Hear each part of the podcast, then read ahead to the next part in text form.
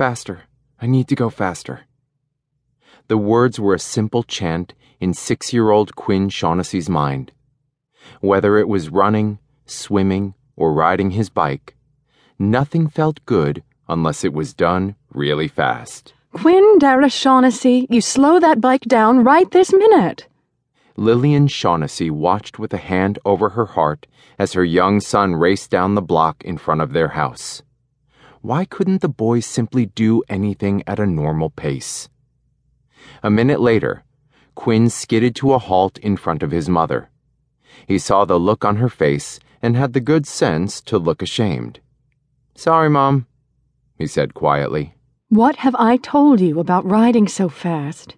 She prodded gently. Quinn sighed. He hated when she made him repeat the rules to her. It's not safe and you won't stand for it. And? He looked up at her, his blue eyes wide and on the verge of filling with tears. This wasn't a new discussion, and he knew he had been warned that if she caught him riding recklessly again, he'd lose his biking privileges. But it wasn't that fast, Mom. Honest. Looking down at him, she smiled sadly. You know the rules, Quinn. You were told to slow it down, and you didn't. Now go and put your bike away. She was about to say more, he noticed, but her focus was on something behind him. Turning around, he saw some people walking toward them from the house next door. They had just moved in, and he guessed they were coming over to say hello. Hi, the woman of the family said as she approached Lillian with her hand held out. I'm Mary Hannigan. They shook hands, and then Mary turned to introduce her children. This is my son, Bobby, and my daughter, Anna.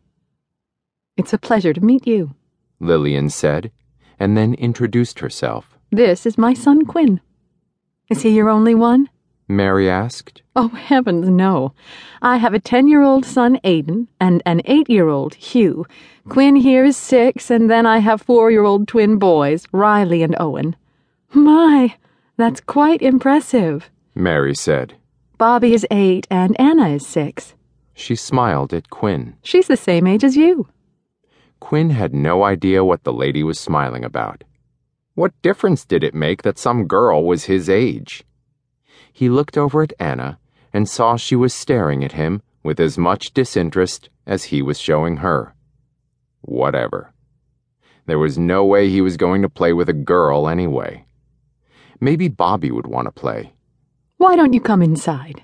Lillian asked. I'll introduce Bobby to the older boys. The twins are napping, but they're going to be up soon, and I need to get back inside. She started to take a step away before turning back to her young son. Why don't you put your bike away, Quinn, and show Anna the jungle gym? I bet she'd like to see it. And with that, he was stuck alone with Anna.